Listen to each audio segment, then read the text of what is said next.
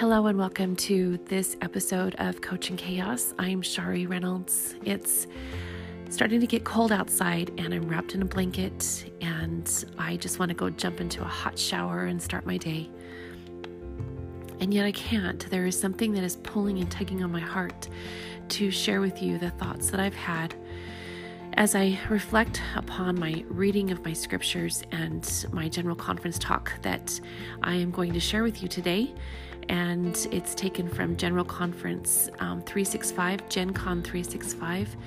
That's um, an Instagram page that I follow, and she finds conference talks that align right with the Come Follow Me program. And this one is amazing and amazing to me because of the year that it was written, that it was spoken. And um, I'm going to leave that for you to tell me what year you think it was written. Just send me a quick text or post it on my Facebook page at Shari Reynolds or um, on my Instagram page at Coaching Chaos. Tell me what year, without cheating, what year you think this conference talk was written. Um, I'm curious to know. And I'm trying to think should I send you a little award for guessing the correct year. And I think that might be kind of fun because it really is astounding. I had to keep checking to see what year this conference talk was given. Um, it's mind boggling. It's mind boggling, and you'll see exactly why I think that it is. But I first want to share with you a post that my friend yesterday, who is not a member of the Church of Jesus Christ of Latter day Saints, her name is Kim Kramer. Kim Kramer Pauls, and I went to high school with her sister. She's her sister Amber was my best friend, and I follow her sister, and I love the things that she posts all of the time. It's uplifting and encouraging, and it's about the Savior and how we can improve our lives because we we follow the Savior. So I loved what she posted yesterday, and it's a great introduction to my podcast today. And she calls it the Great Erase. Leprosy messes with you, with your body's sensitivity until it no longer connects, allowing your body to not feel properly. The result is you, little by little, erasing parts of your body. Sin messes with your soul's sensitivity until it no longer connects, allowing you to not distinguish between right and wrong. The devil is genius at desensitizing us, making us become apathetic and unflinching at the things that God that grieve God's heart. So she suggests that we more than ever align ourselves with God and don't allow the devil to erase the promptings we have of, from the Holy Spirit to help us turn from our sin and to see to see sin for what it is. And she calls it it's easy as repenting and recalibrating. I love that. And so I'm reading from Mormon, Mormon 1, and that's part of the General Con, uh, Come Follow Me program this week. And Mormon talks about the great wickedness that did prevail upon the face of the whole land, insomuch that the Lord did take away his beloved disciples, and the work of miracles and healing did cease because of the iniquity of the people. And there were no more gifts from the Lord, and the Holy Ghost was not upon the land because of the great wickedness of unbelief. And I was thinking about Kim's post and, and how leprosy, she metaphorically compares that to sin that uh, leprosy causes us to not be able to feel ourselves or feel our body feel our, our joints our movement our, our nervous system is is being attacked. And sin attacks our spirit where we can come to the point that we no longer feel the repercussions of sin the consequences of sin cause us to not feel any longer the Holy Ghost prompting us that this is wrong.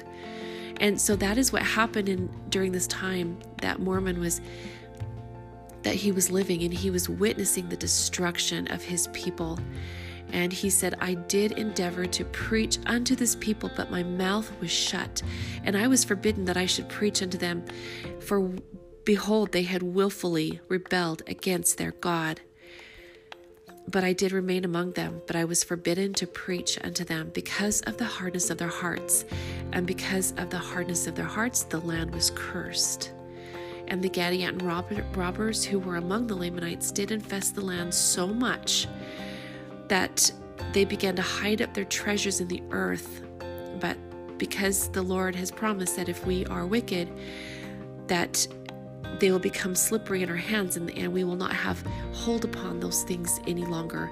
And there became sorceries and witchcrafts and magic, and the power of the evil one was wrought upon all the face of the land, even unto fulfilling of all the words of Abinadi and Samuel the Lamanite.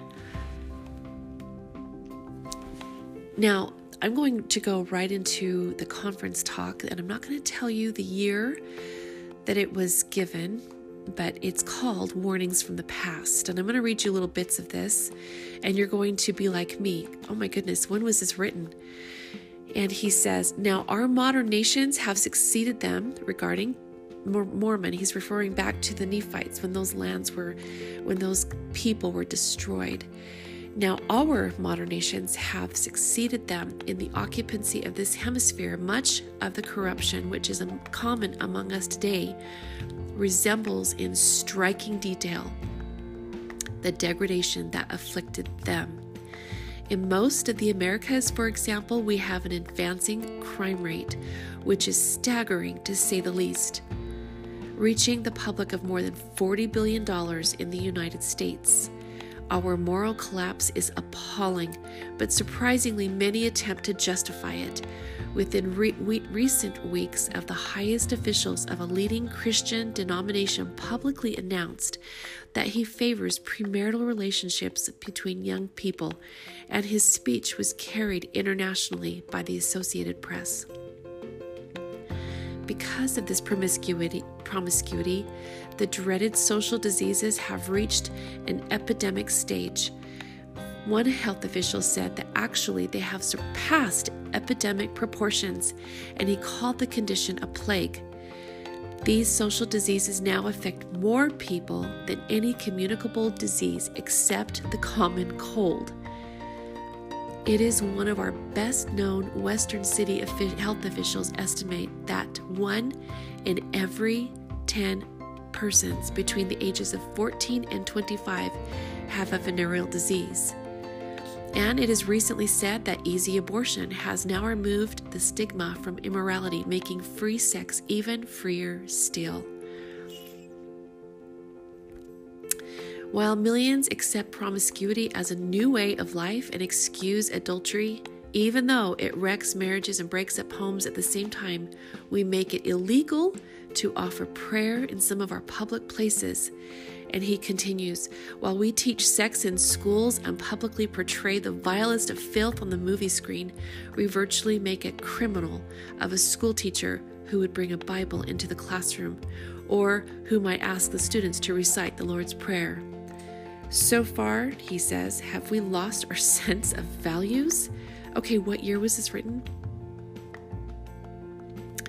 So, some Americans protest reference against church attendance in most denominations. It's falling off at a rapid rate, and Bibles are uh, Bible sales are down 25%, and some members of the clergy have lost their faith. The Almighty has provided that we should observe a sacred Sabbath day each week.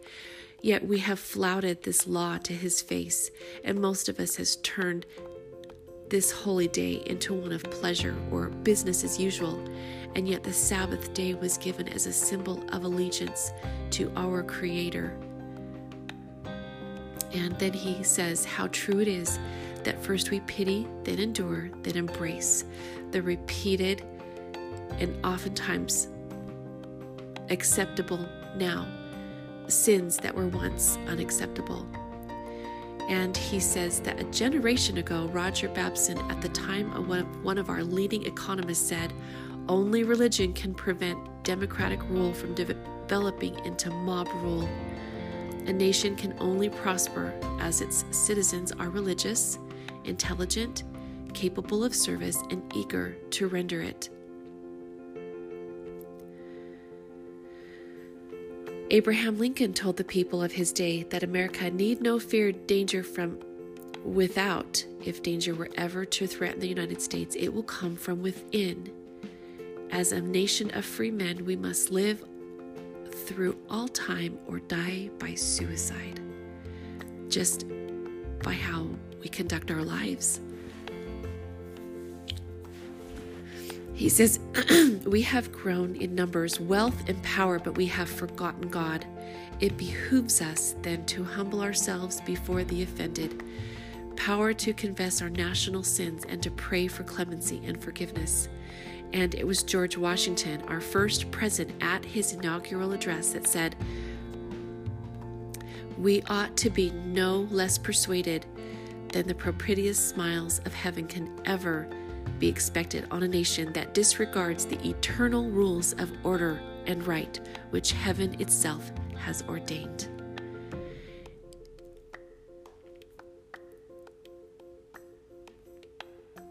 Can we relax and feel at ease because we take out insurance against earthquakes and fire and storm damage that the prophets have warned us will come? Can an insurance policy prevent a hurricane or an earthquake? No. We cannot trifle with eternal rules. So, what do we do when we are doing the best that we can in our own homes? What do we do when we watch our own children? Step away from the warnings of the prophets and the teachings of the of the gospel of Jesus Christ, the teachings of their parents. What can we do when our own spouse steps away and we watch the the community of which we live in continually decline and on the news the division and the and the intolerance and the hatred and the fighting that is going on brother to brother what do we do Another friend posted this on her Facebook page, and this is what we can do. She says, I know, I know you've already asked him a million times. I see those eyes rolling. But today, ask him a million and one times more. Yes, ask him again. Ask him again for that child to come home, that marriage to be healed, that mountain to move.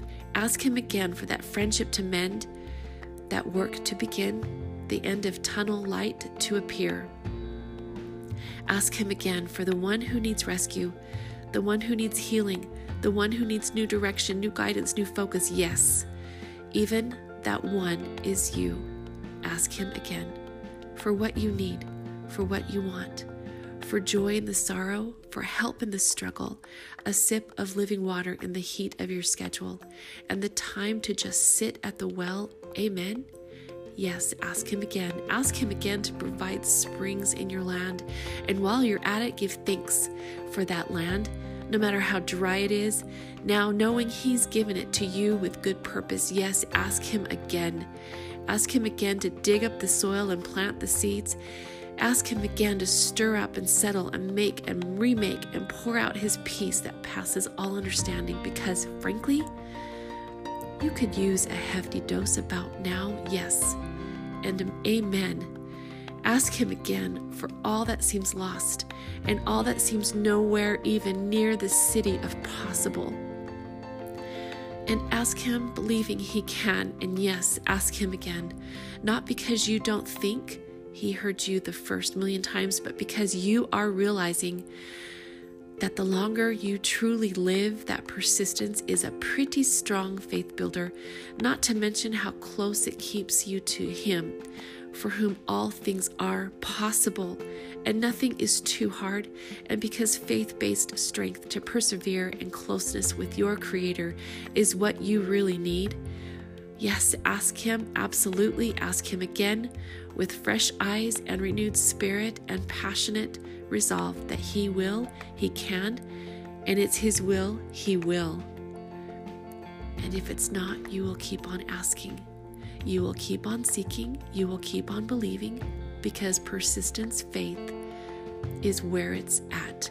It fastens its gaze on hope, the hope that is always three steps Father, Son, Holy Spirit, ahead, providing the perfect focal point. Yes, and it never disappoints. Amen. So today, bow low, look up, and again, ask Him again. And I don't know who this was from, but my friend posted this on her Facebook page and it says that it was unknown. And so, in the middle of our strife, in the middle of our family, our communities, our neighbor, our best friends, our spouse, falling away from the very thing that has been warned us to not fall away from, who can we return to? Where can we return to? No other but our Father in heaven and His Son, our Savior Jesus Christ, who we can always turn to for peace. And I sent this post to my sister and said to her, You are always unwavering when it comes to asking Him again and again and again. And she has seen miracles, one right after the other, because of her persistence, her faith, her determination to be in the temple and placing her children on the, the rolls of the, of the temple prayer roll. She has been persistent as she has seen miracles take place within our family, within her own family, praying relentlessly for their return to what is truth. And she says that is what you don't read in the scriptures is how long the prayers were given before there was an answer. Prophets spent a lot of time praying and waiting for answers.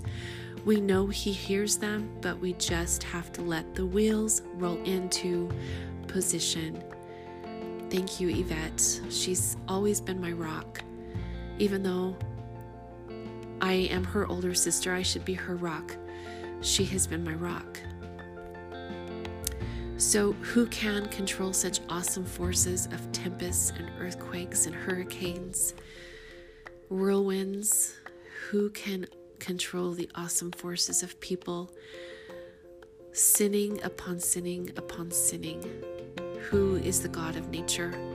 Who stood in a storm tossed, a storm tossed boat with a group of frightened fishermen by simply saying, Peace be still and the wind abated, and there came a great calm. Who? Only one Jesus. I want to be on his boat. I will always be on his boat. I leave these things with you this day and hoping that you will always be in the boat with me. And please share these words so we can have others join us in this boat. And take a look at that beautiful conference talk called Warnings from the Past. And let me know what year that it was written, and it will astound you. Because this is our day today, and 100 times worse.